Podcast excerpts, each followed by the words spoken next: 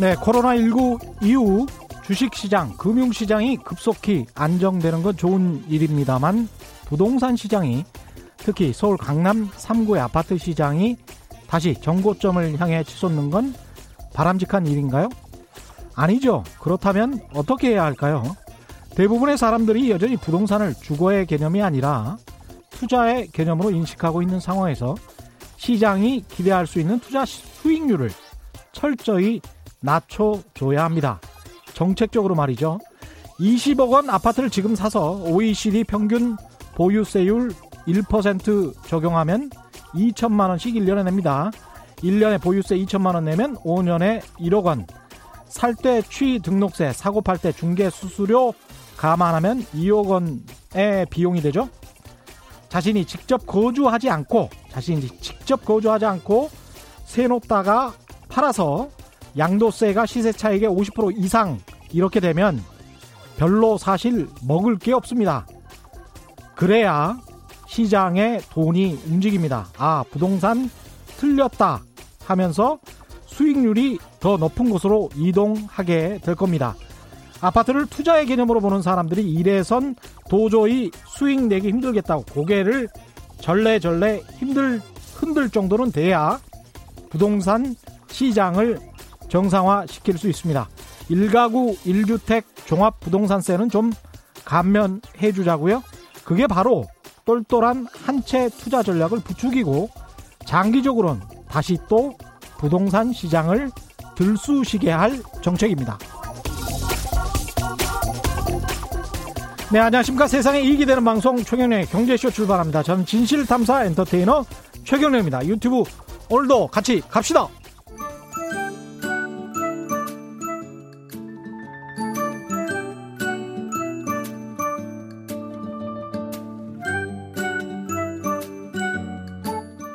정확하고 유익한 정보만 전하겠습니다. 안 들으면 손해, 들으면 똑똑해지는 최경영의 경제쇼.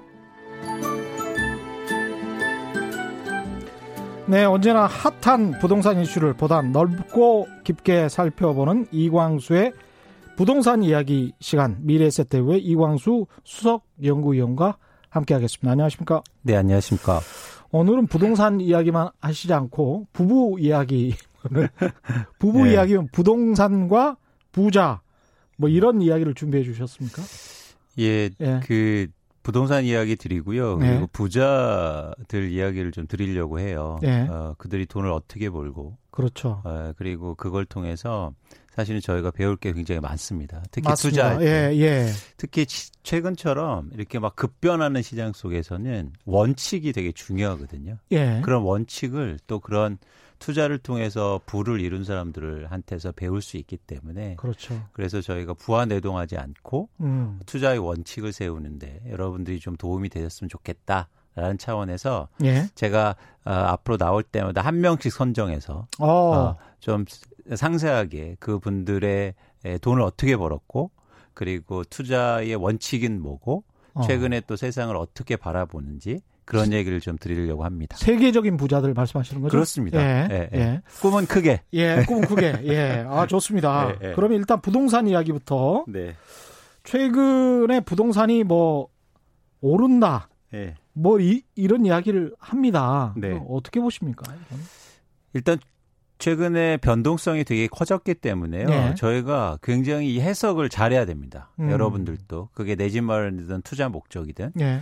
그래서 여러분 잘 보실런지 모르겠지만 일단 최 기자님한테 보여드리면 예. 이게 과거에 일종의 강남의 집값 한 단지를 선택해서 제가 점으로 찍어드린 건데요. 실거래 가격 변화네요. 그렇습니다. 예. 근데 보시면 어, 사실은 2008년부터 2013년까지 주택 가격이 계속 빠졌다고 알고 계시잖아요. 2008년부터 2013년까지 계속 네. 주택 가격이 네. 빠졌다라고 생각, 사람들은 보통 일반적으로 생각하는데 그렇죠. 예. 그런데 그게 실제로 저희가 들여다보면 굉장히 보시는 것처럼 변동폭이 컸어요.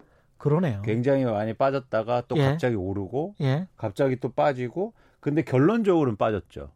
그렇습니다. 네. 예. 그렇죠. 그래서 근데 마지막 그래프가 지금 2013년에 머물러 있습니다. 그죠? 그렇습니다. 예. 아, 그래서 요 기간 동안 빠진 기간이었으니까. 그러니까 2006년부터 해서 2013년까지 지금 보여 보여주고 있는데요. 네. 그렇습니다. 가장 고점 대비로 했을 때는 2007년이 가장 고점이었는데 음. 그때로 대비해서 사선 그래프를 그려 그려보면 그냥 밑으로 쭉 내리막길이네요. 그렇죠. 예. 근데 그 와중에서 계속 변곡점이 있잖아요. 그렇습니다. 근데 여기서 아주 재미있는 예. 에, 예를 들어서 투자자들의 반응, 음. 언론의 반응이 있다는 거죠. 아, 무슨 재밌네요, 이거. 이렇게 빠졌다가 오를 때 예. 갑자기 급등한다고 해요. 그렇죠. 예. 예. 그래서 뭐 오늘 같은 뉴스가 나옵니다. 어. 어 다 회복했다. 예. 이제는 바닥이다. 음. 그래서 사람들이 이때 또 사죠. 예, 잠깐만요. 근데 네. 지금 유튜브에서는 네. 네. 청취를 하시는 분들은 보시기가 힘든데 유튜브에서는 표를 아주 잘 보실 수 있습니다. 네. 라디오로 들으시는 분들은 나중에라도 유튜브로 한번 그러세요. 꼭 한번 네. 보시면 좋을 것 같고요. 네, 좋습니다. 예, 제가 중간 중간에 계속 설명은 드릴게요. 네. 예. 그래서 최 기자님이 이제 대신 이거를 보셨으면 좋겠어요. 이게 아파트에 음. 대형 아파트 단지인 거죠. 그렇습니다. 네, 아파트, 검증이 가능한. 검증이 가능한. 네. 그러니까 수천 가구 정도 있는 그렇죠. 그런 아파트 강남구에 있는 이 아파트라는 곳에 그렇죠. 국토교통부가 어, 국토교통부에 신고한 실거래 가격을 네. 점으로 다 표시를 해놓은 거예요. 그렇습니다. 그렇죠? 그래서 일일이 네. 다 표시를 했어요. 음. 한 건마다. 예. 근데 여기서 이제 중요하게 생각하는 게 뭐 빠졌다 이런 얘기를 드리고 싶은 게 아니고요. 예. 이런 추세적 반응 속에서도 계속 사이클이 있다는 거죠. 그렇습니다. 자, 잔 사이클이. 근데 잔 사이클이라고 하기는 정말 쉽지 않은 게 왜냐하면 2006년도에 네. 시작점이 음. 8억 정도였거든요. 네. 근데 2007년도 정도 가면 12억까지 네. 올라갑니다. 네. 근데 그게 2008년도 초반에 가면 네. 뚝 떨어져 가지고 7억까지 떨어져서 거래가 되는 게 보이고 있고요. 네, 네. 다시 2009년 후반기로 가니까 한 11억까지 다시 오르고 있습니다. 그러니까 이게 정말 주식만큼의 가격 등락이 있군요. 다이나믹하죠. 다이나믹하네요. 근데 되게 재미난 게 예.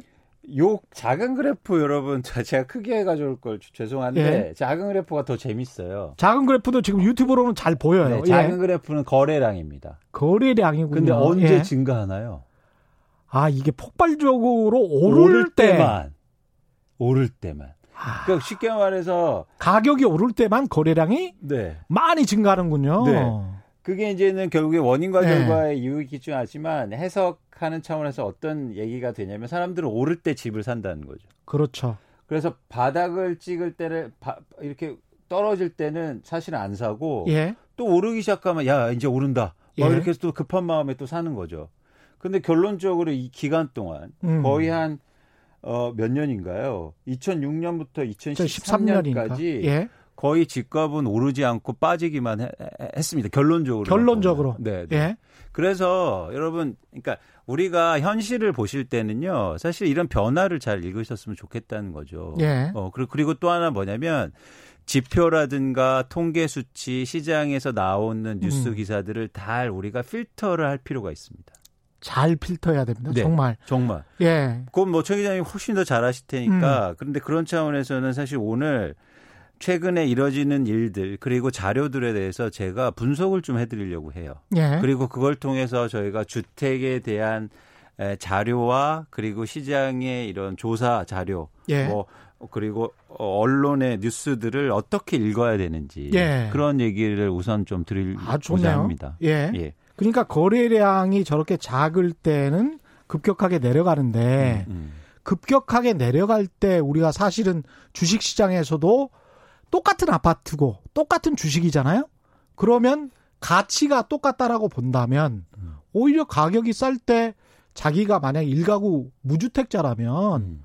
그때는 사야 되는 거잖아요. 그럼요. 예. 저희가 오히려. 계속 강조하지만 뭐든 투자로 음. 보셨으면 좋겠다. 그렇죠. 근데 예. 저희 제가 이약 이, 이 음. 말씀하면 그 사실 뭐라고 하시는 분 있죠. 근데 저는 그래야 예. 세상이 더 좋아질 것 같아요. 그렇죠. 그런 것들 예. 모두 다 알아야. 다 알아야 됩니다. 그렇죠. 예.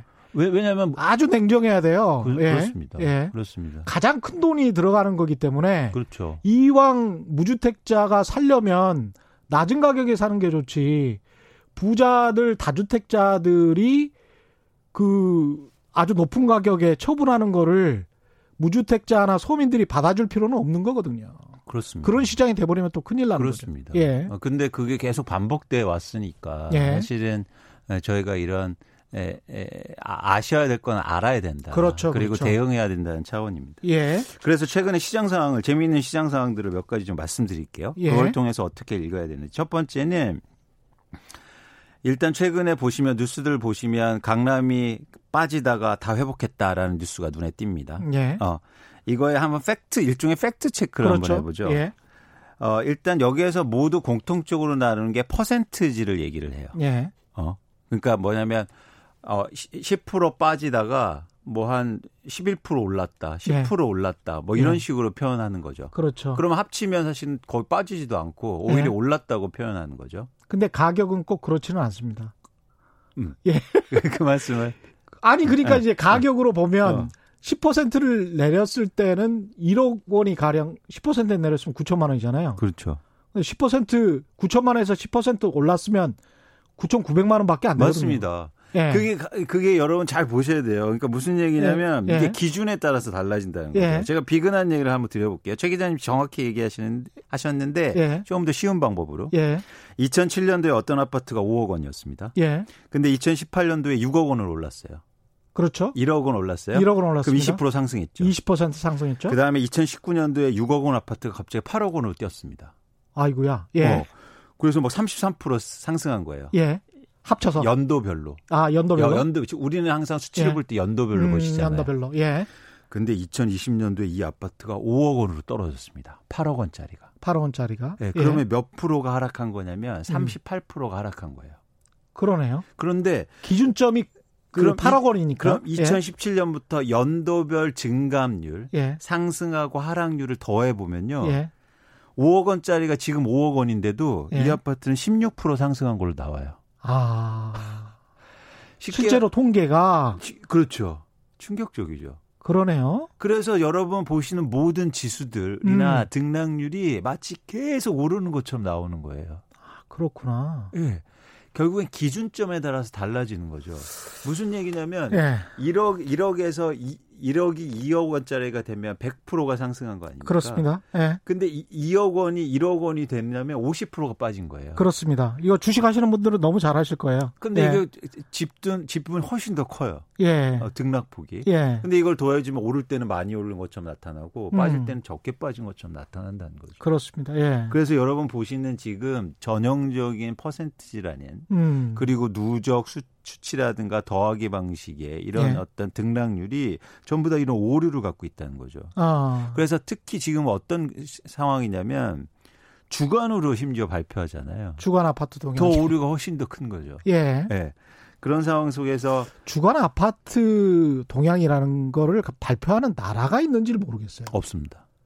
정말 그 신기해요. 예. 그러니까 상식적으로 봤을 때 그 아파트 시장이라는 게 형성이 되려면 음. 어떤 일정한 거래가 되는 어떤 자치구 정도 돼야 될 텐데 네. 한뭐 천세대 이천세대 되는 아파트 단지에서 주간에 음. 한 주에 몇 건이나 거래되는지 한번 신문 기사를 다시 한번 검색을 해보세요. 천세대 되는 아파트 단지도 한 주에 한 건 거래가 안 될 때가 많습니다. 그렇습니다. 예. 당연하죠. 그거. 음. 그러니까 그걸 어떤 가격을 가지고 가격이라고 하는지를 잘 모르겠어요, 정말. 그렇죠. 예. 그리고 여러분이 보시는 가격 지수와 예. 여러 가지 시장 지표들이라고 말하는 게 음. 대표적으로 세 군데에서 발표하는데 예. 한국감정원 이제 예. 매주 목요일 날 발표하는 오늘 음. 발표했죠. KB 국민은행 지수 예. 그리고 부동산 124에서 사설기관이 하는 발표 지수가 있는데요. 예. 공통적인 조사 방식이 다 설문조사입니다. 전화조사하고. 이게 지, 저도 취재했었는데 전화 걸어서 취재 저 이, 하는 거예요. 근데 대상이 누구냐면 부동산 중개업소 사장님 그렇습니다. 예. 네. 근데 부동산 중개업소 사장님들은 이건 또 모집단에 또 문제가 있을 수 있는 게 우리가 여론조사를 할 때도 이렇게 하면 안 되는데 이미 표본 방식으로 되기는 하잖아요. 음. 근데 KB국민은행 같은 경우도 일종의 이제 서브스크라이브 방식인 거죠. 그러니까 KB국민은행에서 또는 한국감정원에서 뭐 월, 월에 가령 예를 들자면 한 10만 원을 주고 10만 원을 주고 우리가 전화를 하면 받아주세요. 그리고 어떤 가격인지 알려주세요. 이런 식의 어떤 그 가입자들이 있습니다. 중개업소. 근데 그 그런 중개업소 그 선정된 중개업소들은 대부분 다 대단지예요. 음, 네, 네, 네. 대부분 다 대단지입니다. 그쵸, 그래서 그쵸. 그 대단지에서 실제로 거래가 안 일어났다고 하더라도 음. 중개업소의 사장님이 아 그 지금 현재 그 시장 심리가 한 500만 원 정도 매도 호가가 올랐습니다. 1000만 원 정도 매도 호가가 떨어졌습니다라고 하면 그게 가격이 되고 지수가 돼서 설문조사가 된 다음에 산출이 되더라고요. 맞습니다. 그래서 중요한 게 뭐냐면 여러분이 보시는 그 주간 지표라든지 언론에서 나오는 지표들을 네. 좀 꼼꼼하고 잘 보실 필요가 있다는 거고요. 거기에서 휘둘리면 안 된다는 거죠. 음. 그래서 결론적으로 일단 첫 번째 지금 강남을 중심으로 해서 고가 아파트는 아, 예, 숫자로 정확하게 말씀드려 볼게요. 예. 를 들면 20억짜리 아파트가 17억 빠졌다가 예. 지금 18억으로 올랐습니다. 예. 그래서 지금 바닥 찍고 올랐다는 얘기를 하는데요. 예, 특정 단, 단지를 지금 말씀하시는 거죠? 실거래가. 평균적으로 그렇게 예. 말씀 마, 말씀드릴 수 있고 그런데 여기에서 20억짜리가 17억 됐다가 18억이 됐다. 그렇죠. 예. 근데 여기서 핵심은 뭐냐면 음. 두 가지가 중요한데요. 첫 번째는 뭐냐면 그렇게 올랐는데 음. 거래가 없습니다. 올랐는데 거래가 네. 없다. 근데 호가로 조사했으니까 시장의 지수는 오른 거죠. 그렇죠. 그렇죠. 예. 호가를 반영하니까. 왜냐하면 저 중개업소 사장님들한테 계속 주간 단위로 그렇게 전화를 돌리기 때문에 그분들은 또 응답을 해줘야 될 의무가 있어요. 그렇죠. 예. 그리고 재미난 건 뭐냐면 그 호가에 반응하는 속도보다 음. 밑 그러니까 매물가에 반응하는 속도가 느리다는 거죠. 예. 어, 그건 뭐냐면 그 떨어지는 거는 실거래가를 이야기합니다. 그렇죠. 예. 그래서 항상 예. 항상 이 지수라는 게 상승하는 음. 그런 묘, 묘한 그러니까 완전히 제가 보여드린 표하고는 다른 지수가 나타나는 거죠. 실제로는 실거래가는 저렇게 이제 후행적으로 굉장히 후행적으로 나타나는 거네요. 그렇죠, 그러니까. 그렇죠. 예. 근데 저희는 여러분 지수를 사시는 게 아니잖아요. 예, 그렇죠. 그렇죠. 저희는 예. 실거래가를 사시는 거 그 아파트를 사시는 거기 때문에 음. 사실 이런 어떤 본질적으로 아파트가 얼마에 거래되고 지금의 어떤 가격이 형성되고 있는가가 더 중요한 겁니다. 그렇죠. 그리고 그러면 이제 근원적인 이유가 뭐냐? 고가 아파트가 예. 지금 이렇게 가격 등락폭이 많이 빠졌다가 오르는 이유는 뭐느냐? 코로나 19 이후에 그렇습니다. 예. 그건 뭐냐면 사실 코로나 19 19에 대한 심리적 영향도 좀 있었지만 음. 이제 상반기까지 다주택자를 중심으로 해서 고가 아파트에 중과세 완화 규정이 있었잖아요. 6월까지 6월까지 팔면 예. 그래서 좀 급매물이 많이 나왔던 거예요. 음. 근데 거의 다 팔리고 나니까 급매물이 많이 줄어들고 급매물이 줄어드니까 호가가 올라간 거죠. 아. 그래서 여기서 우리가 읽을 건 뭐냐면 음. 자, 고가 아파트를 움직이는 지금 주체는 매물이라는 겁니다. 음. 제가 계속 강조하지만 음.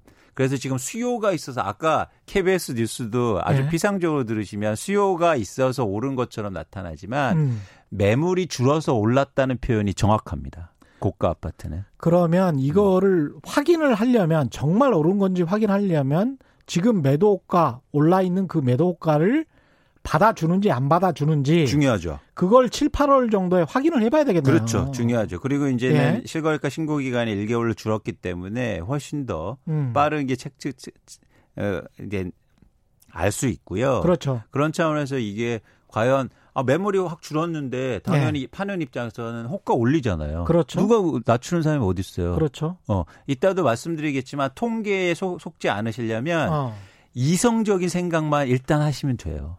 그러니까 매도자 입장에서는 자 6월까지 6월 말까지 다주 다주택자가 세금 혜택이 있어서 급매물이 많이 나왔다. 근데 많이 빠졌다. 코로나 19까지 겹쳐 가지고 그런데 그 매물들이 다 밑에서 소화가 됐다. 그런데 나는 이 사람은 이제 소유자 입장에서는 아 나는 급할 거 없어. 음. 일단은 올려 올려놓고 볼 거야. 그렇죠. 근데 그거를 샀는지 안 샀는지는 아직 모른다. 그렇죠. 예. 근데 이제 여기서 전망이 예측이 필요한 거잖아요. 음. 해석만 중요한 게 아니고 저기 예측해야 되는데 예. 제가 계속 얘기 말씀드리지만 고가의 투자나 투기 수요는 지금 시장이 거의 사라졌다. 어. 대출도 안 되고 예. 수익률도 떨어지고 보유세가 크기 때문에 예. 그리고 향후에 정책이 불확실성이 크잖아요. 그렇죠.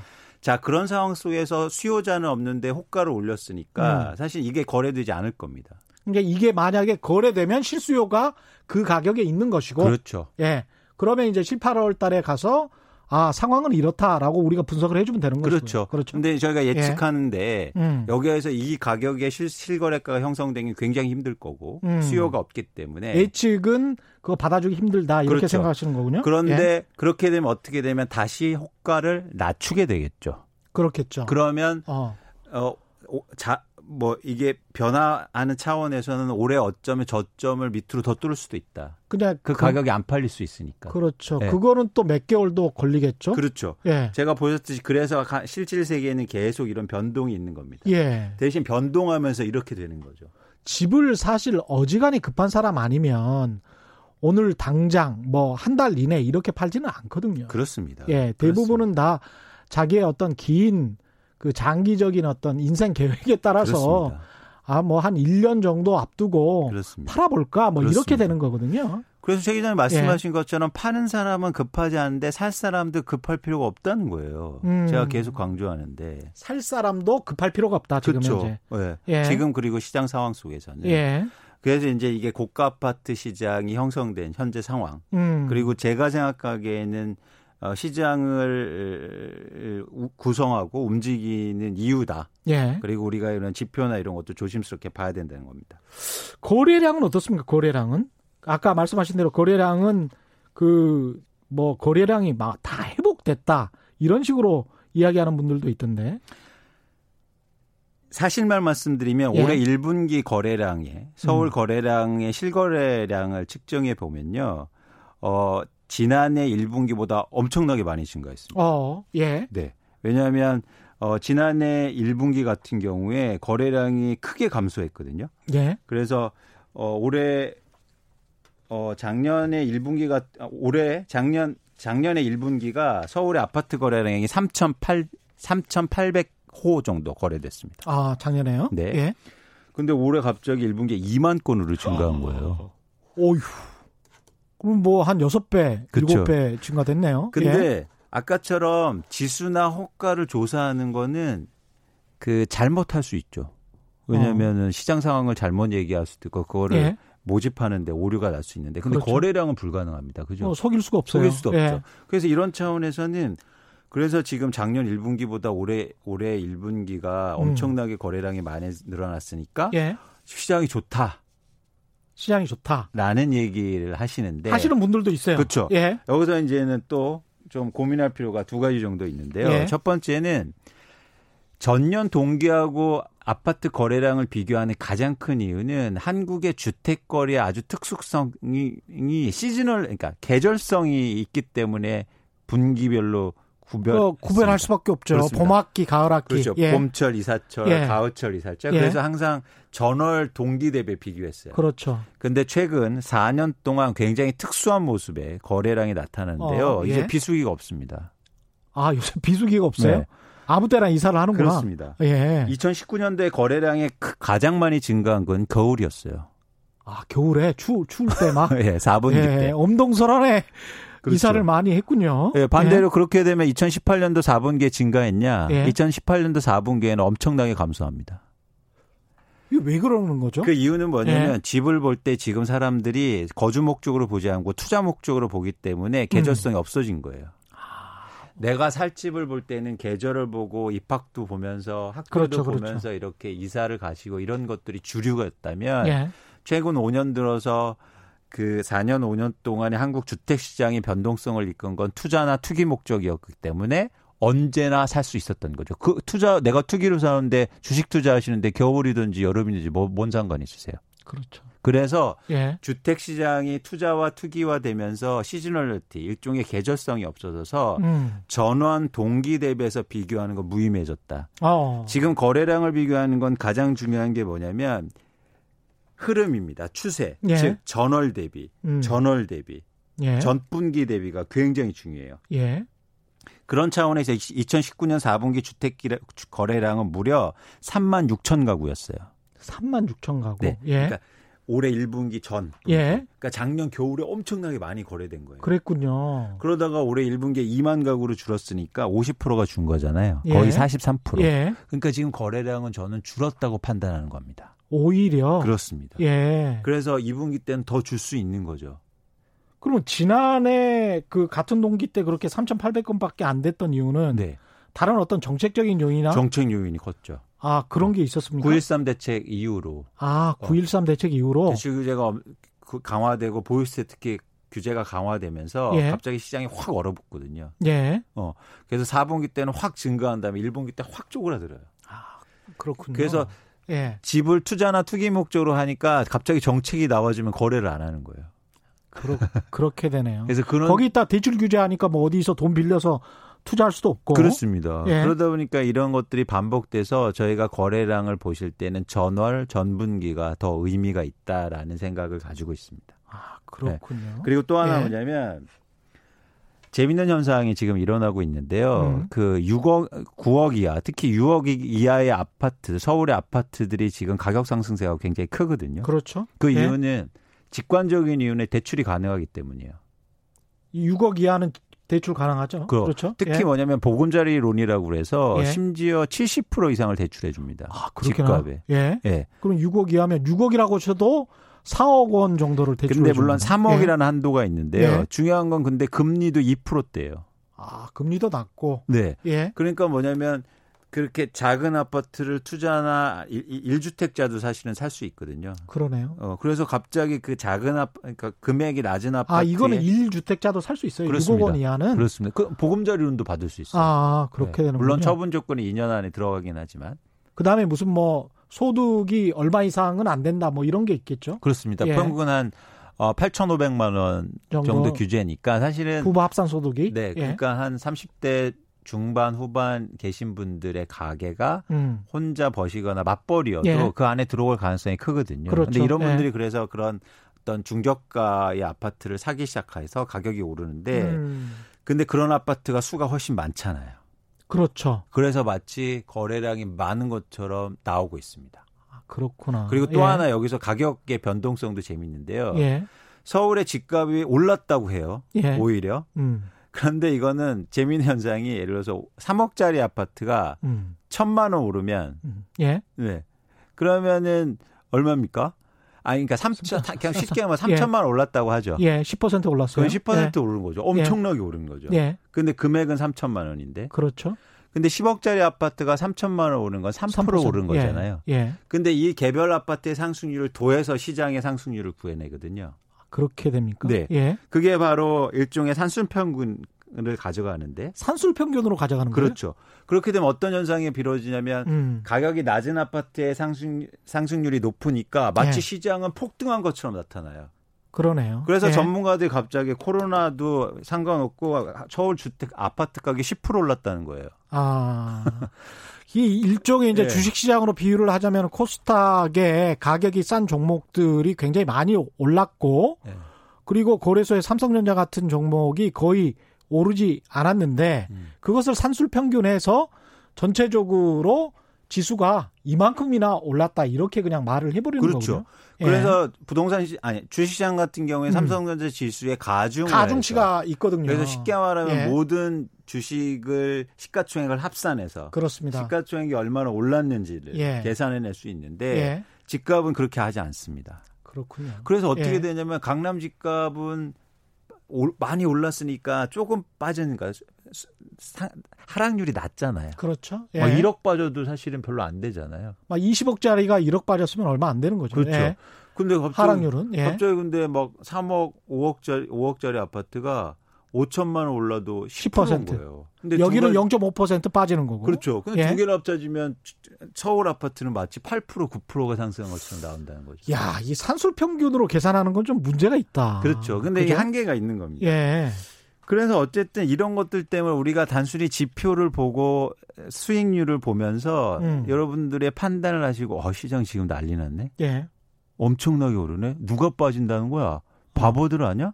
이렇게 판단하시면 안 된다는 거죠. 음. 어, 그래서 좀 합리적인 판단을 하셔야 됩니다. 그러니까 합리적인 판단을 하기 위해서 통계를 그럼 어떻게 봐야 되는 겁니까? 첫 번째는 가장 네. 중요한 게 여러분도 이제 투자하시는 입장에서 그게 주식이든 부동산이든 통계 출처를 정확하게 아실 필요가 있어요. 통계 출처? 예. 예. 그래서 통계를 어떤 방식으로 추출해내는지 음. 단순하게 뭐 한국 감정원이었다고 해서 신뢰를 갖지 않, 갖는 게 아니라 예. 함정 감정원은 어떤 방식을 통해서 산출하는지 맞습니다. 예. 그래서 예. 어, 그런 방식에 대해서 이게 합리적인지 그리고 음. 이게 과연 내가 원하는 아파트, 내가 사는 집하고 연결이 되는지를 검토해 볼 필요가 있고요. 예.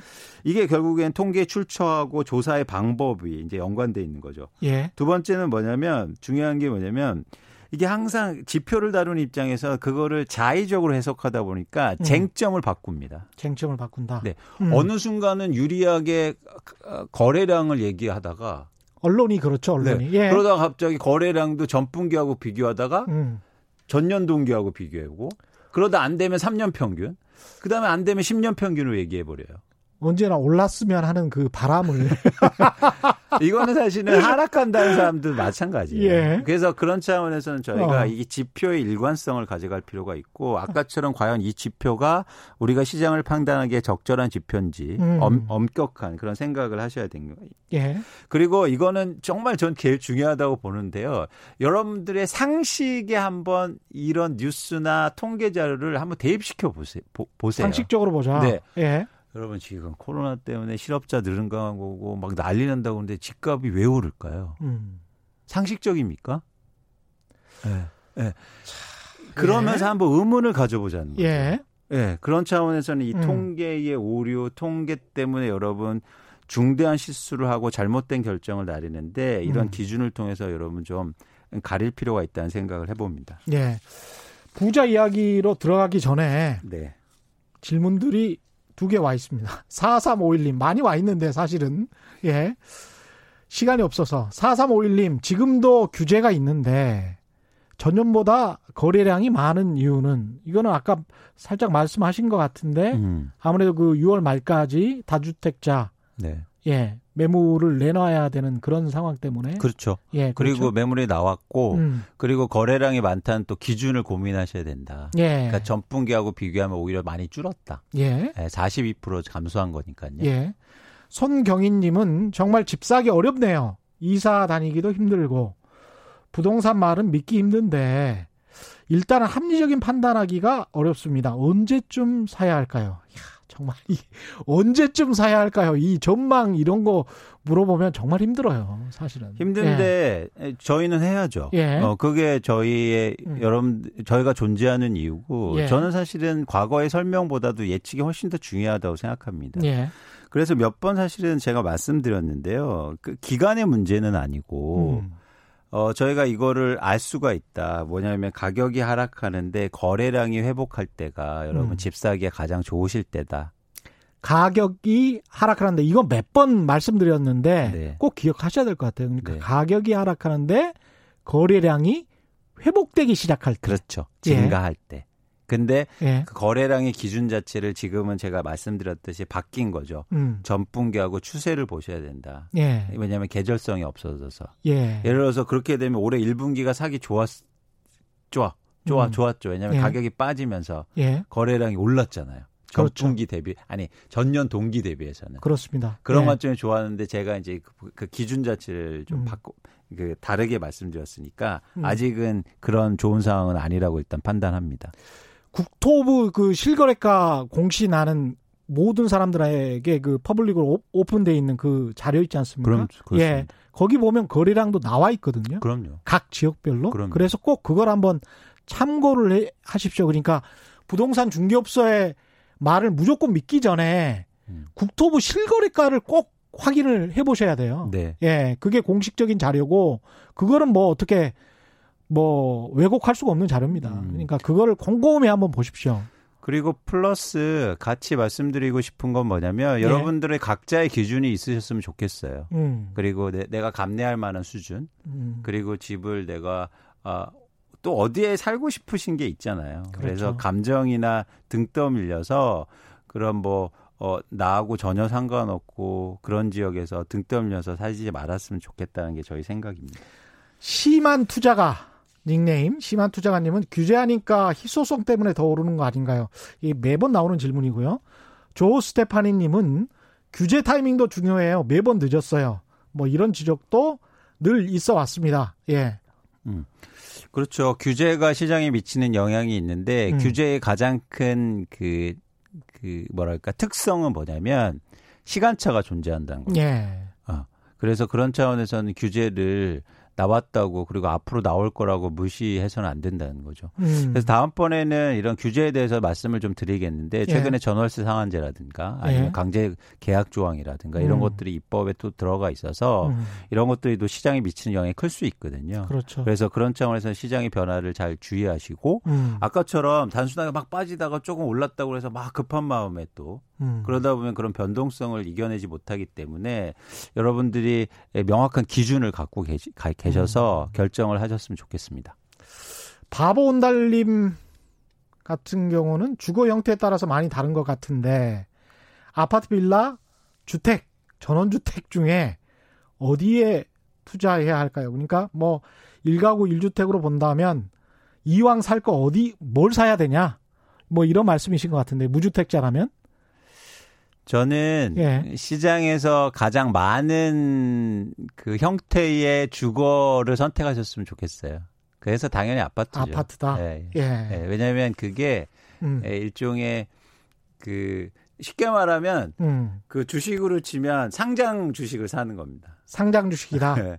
비상장 주식은 사실 거래도 잘 안 되고 이게 되게 그렇죠. 힘들거든요. 어, 발굴 그 딱 정확한 비유네요. 네, 네. 그래서 그런 예. 차원에서 여러분 누누이 말씀드리지만 내 집이든 아니면 투자 목적이든 투기든 예. 시장을 투자로 보시면 예. 상장 주식 사셔야죠. 그러니까 비상장 그러네 비상장 주식은 발굴은 잘했어요. 네. 근데 언제 상장될지 몰라. 그리고 발굴하기도 힘듭니다. 예, 발굴하기 힘들어요. 네, 네. 근데 제가 말씀드릴 거는 경제쇼 출연자 중에 어떤 분이라고 제가 말씀은 못 드리는데 이번 주 중에 출연자 중에 한 분이었나? 하여간 아파트보다는 자기는 주택이다. 서울의 주택이다. 이렇게 말씀하시는 분도 있더라고요. 예. 그, 그분은 이제 특출나게 무슨 능력이 있으실 거라고 제가 믿고요. 예, 특출난 능력이겠죠, 그분만의. 예, 그렇죠. 예.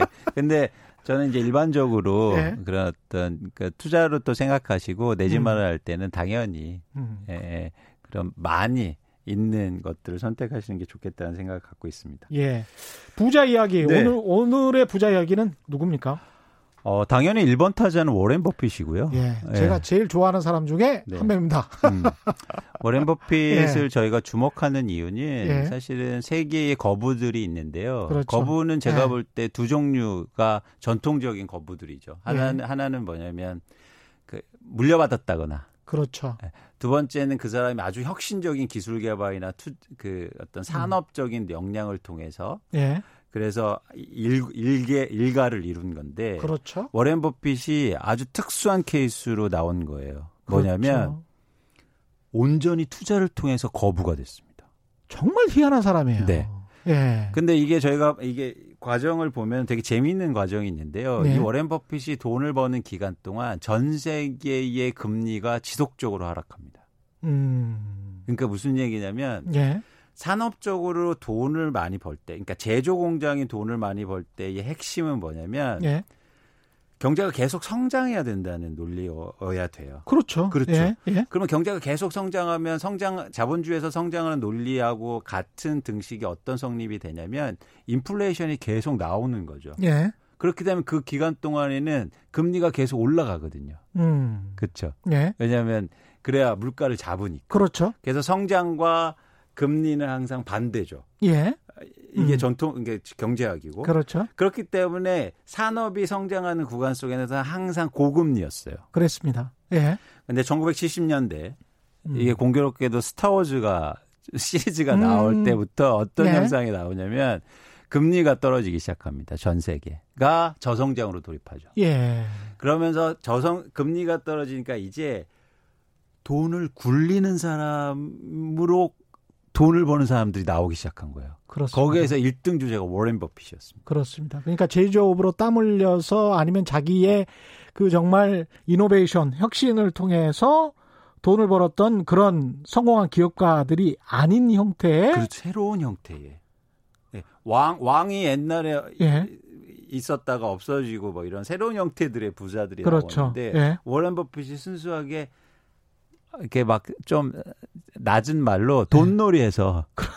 돈놀이해서 과거에는 그렇게 이야기를 했죠. 돈놀이해서 돈번 예. 거부가 된 거예요. 거부. 예. 거부가 중요한 겁니다. 세계 몇 대 부자가 돼버린 3대 거죠. 부자니까요. 예. 그런 거부가 나타난 거죠. 아주 특수한 개치 음. 그러니까 나온 거고 그래서 좀 의미가 시대를 읽는 방향성이 나온 거고요. 예. 되게 재미난 게 이분이 그러니까 몇 번의 터닝 포인트가 있었는데 예. 이게, 이게 이분의 그 뭐랄까요 역사를 좀 보시면 인생의 history가 네, 그렇습니다. 근데 11살 때 주식 투자를 시작해요. 예. 어, 그래서 굉장히 어린 나이에 투자하는데 여기서 굉장히 중요한 처음에 주식 투자할 때 항상 처음 경험이 중요하잖아요. 그렇죠. 이때 어떤 경험을 하냐면 투자를 38달러를 투자했는데요. 갑자기 27달러로 하락합니다. 처음에는 잃었구나. 그래서 예. 그 어린 날에 충격을 받았어요. 예. 근데 이 주, 주가가 팔지 못하고 갖고 있는데 갑자기 40달러로 오르는 아. 거예요. 그래서 냅다 팔았습니다. 그렇죠. 그랬더니 어머나 이 이 이 이 이 주식이요 200달러가 된 거예요. 그냥 38달러 투자해 가지고 네. 이게 40달러 올라서 2달러를 먹고 팔았는데 네, 급한 마음에 나중에 200달러가 상승을 한 거네요. 예. 그래서 이 사람이 알았습니다. 뭐냐면 심리를 이겨내야 돈을 버는구나. 심리를 이겨내야 네. 돈을 번다. 내가 갑자기 이렇다고 예. 해서 화내거나 어 이러면 돈을 읽는구나. 또 하나 뭐냐면 야 이거 재밌네. 재밌죠. 오래 음. 갖고 있으니까 오르네. 음. 이런 걸 얻은 거예요. 참 11살짜리가 예. 그래서 신문 배달하면서 예. 네, 그러면서 그 말씀하신 것처럼 신문 배달하면서 돈을 모아서 주식 투자를 하는데 15살 예. 때 드디어 2,000달러를 모읍니다. 그러니까 지금 돈으로 한 3천만 원 정도. 대단한 거예요. 엄청나죠. 예, 대단한 겁니다, 어. 진짜. 예. 그래서 이, 이, 이, 이, 20살 되었을 때는 거의 이 자산이 1억 원이 돼요. 자, 와, 20살 때. 엄청나죠. 예. 근데 이분이 또 큰 변화가 일어납니다. 그런 음. 생각을 하고 주식 투자를 하고 있었는데 예. 콜롬비아 경영대학원에 들어가거든요. 예. 거기서 유명한 교수, 그러니까 인생의 전환점을 만드는 교수를 만드, 만나는데 벤저민 그레미엄이라는 그렇죠. 이게 예. 가치 투자의 창시자인데요. 예. 그렇죠. 이 교수가 어렵지도 않아요. 이 말을 해요. 예. 너네 돈 많이 벌고 싶어? 어. 그러면 주식 싸게 사. 그렇죠. 예.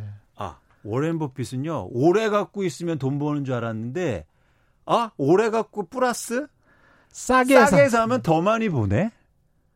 그렇죠. 라는 걸 아는 거예요.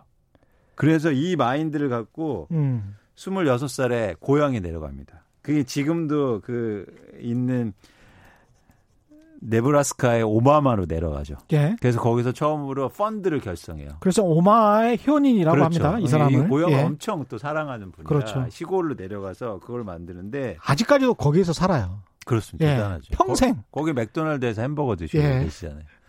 콜라 드시고. 예. 근데 재미난 게 이분이 여기서 지인들 돈도 모아서 단순히 그 방식이었습니다. 음. 싸게 사서 무조건 오래 갖고 있는다. 어. 이걸 이걸 가지고 13년 동안 연평균 정확히 수익률을 29.5% 달성합니다. 야, 연평균 29.5% 거의 30% 엄청나죠. 엄청난 거네요. 예. 그런데 여기서 놀랄만할 발견 복리로 복리로 네, 놀랄만한 발견을 예. 해요. 지금 최 기자님 말씀하신 것처럼 갑자기 단순히 연평균 수익률이 중요한 게 아니고 그래서 17만 달러로 시작하는데 이게 13년 후에 2,700만 달러로 156배가 증가합니다. 여러분 그냥 30%씩 올랐다고 보면 이렇게 안 나와요. 근데 이게 복리로 계산하는 그렇죠. 순간 이게 복리로 계속 오르니까 156배가 되는 거죠. 음. 그래서 이, 이, 자기도 놀란 거예요. 그래서 복리의 엄청난 위력을 느끼게 된 거죠. 예. 그래서 이게 중요한 이게 투자 또 철학이 나옵니다. 음. 복리가 중요하다. 그렇죠. 근데 여기서 잘 생각해 보세요. 그래서 주식 투자와 부동산 투자가 다른 점입니다. 자, 싸게 사야 된다. 음. 오래 가지고 있어야 된다. 음. 복리로 수익을 올려야 된다. 이렇게 말씀을 네. 하셨습니다. 예. 근데 부동산 투자는 복리가 안 돼요. 복리가 안 돼요. 안 되죠. 예. 그래서 투자로 볼 때는 복리 차원에서는 부동산 투자가 주식 투자보다 열악합니다. 예. 그래서 워렌 버핏은 부동산 투자를 하지 않아요. 그다음 기업이 주는 아주 좋은 점들은 배당을 주잖아요. 네. 그럼 배당을 주면 그 배당으로 또 투자를 해요. 워런 버핏 같은 경우는 그렇습니다. 네, 그렇죠. 그래서 뭐 천만 원을 투자를 했는데 뭐 5%, 10%뭐 이렇게 배당을 줘서 100만 원이 생겼어요. 그러면 또 투자를 합니다. 네. 그래서 천만 원이 그 1년 후에 봉, 올랐어요. 1,100만 원으로. 근데 또 100만 원을 또 넣어. 그쵸. 그래서 1,200만 원이 또 10%가 되면 그렇죠. 이런 식의 이제 복리 효과를 누리게 된다는 거죠. 네.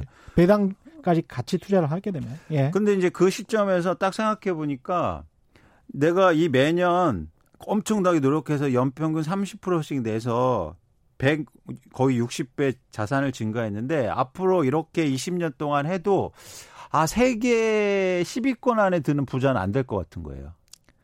아유, 세계 만위권 안에만 들어도 되, 왜냐면, 지 않을까요? 왜냐면 부인한테 이런 말을 했답니다, 예. 항상. 예. 나는 세계에서 가장 돈 많은 사람이 될 거야. 아, 그래요? 네. 예. 그러니까 이 워렌 버핏은 1등이 돼야 되는데 예. 30%씩 복리로 따져봐도 안 된다는 거예요. 음. 그래서 워렌 버핏이 뭘 결정했냐면 예. 그럼 어떻게 불립니까? 예. 레버리지를 생각한 거죠. 아, 빌려서. 네. 예. 그래서 이때 그 펀드를 청산하고 드디어 버크셔라는 회사를 인수합니다. 버크셔 헤더웨이가 이때 탄생하는 거군요. 그렇죠. 예. 그러니까 그때 뭐냐면 레버리지에 대한 고민을 하면서 음. 제조업을 인수하죠. 예. 근데 왜 제조업이나 이게 왜 좋냐면 음. 차입이 가능하잖아요. 아, 돈을 빌릴 수가 네. 있다. 여러분 생각해 보세요. 펀드에 가입하시잖아요. 음. 그럼 펀드는 차입해서 투자합니까? 그냥 펀드로만 투자하잖아요. 그렇죠. 그죠? 네. 근데 어떤 회사가 투자한다고 보면 그 회사가 음. 차입을 일으켜서 투자할 수 있잖아요. 예. 그죠? 예. 자연스럽게 레버리지가 되는 겁니다. 예. 그래서 그 이후로 이게 연평균이 수익률은 오히려 떨어졌어요. 예. 20%로. 음. 근데 이게 40년 동안 레버리지 효과가 나오면서 자산이 몇 배 증가한지 아세요? 자산이 몇 배 증가했습니까? 2,000배. 2,000배? 네. 그래서 드디어 거의 100조 원의 자산을 확보하게 됩니다. 아, 100조 원. 그 네. 처음에 지금 시작한 게 38달러로 지금 투자를 그렇죠. 어린 워런 버핏이 그렇죠. 11살 때 그렇죠. 그렇게 하다가 지금 100조 원까지 올라왔네요. 그렇죠. 그러니까 이 단계별을 여러분 잘 아실 음. 필요가 있어요. 예. 그러니까 저는 투자하는 게 저희가 뭐 야, 우리가 그래서 뭐 1조 벌 수 있어? 예. 어떻게 그 가, 그거 그 얘기를 말씀드린 게 아니고 음. 방법에 대한 얘기를 드리는 겁니다. 네. 이 방법을 익히면 우리든지 우리가 투자를 잘 하실 수 있어요. 요약을 좀 해 주십시오. 지금 시간이 얼마 음. 없어서. 첫 예. 번째는 뭐냐면 싸게 사라. 싸게 사라. 싸게 사라. 이게 예. 핵심이었죠. 예. 그 다음에 장기 투자해라. 장기 투자해라. 예. 예. 그다음에 레버리지를 활용해라. 예. 그다음에 그 전에는 중요한 게 복리 효과를 계속 누릴 수 있는 방법을 고안해라. 근데 여기서 음. 급 질문 장기 음. 투자를 하라라고 할때 음. 오런 버핏이 투자했던 기간은 미국 경제가 가장 좋았던 시기예요. 이게 이분이 1930년생이기 때문에 음. 굉장히 좋았던 시기고 계속 고속 성장을 했던 시기인데 그렇습니다. 고속 성장이 아닌 지금 현재와 같은 저성장의 시기에 음. 워런 버핏과 같은 장기 투자가 맞는가? 음. 이런 반문을 하시는 분들도 많을 것 같습니다. 그래서 지금 중대한 도전에 예, 직면했죠. 왜냐하면 예. 최근에 워런 버핏이 1분기에 거의 7조 원 이상의 손실을 냈는데 그렇습니다. 그리고 항공주를 투자했다가 팔면서 그리고 지금 시장에서 월스트리트에서는 예. 월스트리트에서는 일부 워렌 버핏이 나이가 들어서 이제 끝났다. 총기가 떨어졌다 이런 네. 말들이 나오고 있습니다. 이런 뭐 뉴스나 예. 발언들이 막 나오고 있는데요. 예. 여기서 장기 투자 개념을 조금 저희가 음. 어, 현대적으로 해석할 필요가 있어요. 예. 그건 어떻게? 뭐냐면 예. 저희가 주식을 투자하고 부동산을 투자한 다음에 음. 목표 수익률에 도달할 때까지 아. 기간의 장기 투자가 아니라 예. 그런 목표에 대한 장기적 음. 차원에서 접근해야 된다는 겁니다. 예. 아, 그래서 예를 들어서 제가 한 이건 난 10% 수익률을 낼 거해서 접근했는데 예. 그게 당장 오늘 달성이 됐어요. 예. 그럼 팔 수도 있는 거죠. 어. 어. 그래서 이 장기에 대한 개념을 조금 다를 달리할 필요가 있는 거죠. 네. 그리고 장기는 개념은 또 개인마다 다 다를 수 있으니까 그렇죠. 네. 그런 차원에서 되게 재미있는 그런 이런 음. 워렌 버핏의 방법들을 말씀드릴 필요가 있어 보입니다. 예. 아, 시간이 좀 아쉽네요. 오늘도 여전히. 송종근님은 상가 투자 어떤가요? 뭐 이렇게 질문하셨는데 10초만 답변하실 수 있어요? 상가 투자는 안 하시는 게 좋습니다. 예. 네. 알겠습니다. 예, 오늘 말씀 감사하고요. 지금까지 미래세대우의 이광수 수석 연구위원과 함께 했습니다. 고맙습니다. 감사합니다. 예, 저희가 준비한 최경련의 경제쇼 여기까지였습니다. 저는 KBS 최경련 기자였고요. 내일 4시 5분에 다시 찾아뵙겠습니다. 지금까지 세상에 이익이 되는 방송 최경련의 경제쇼였습니다. 고맙습니다.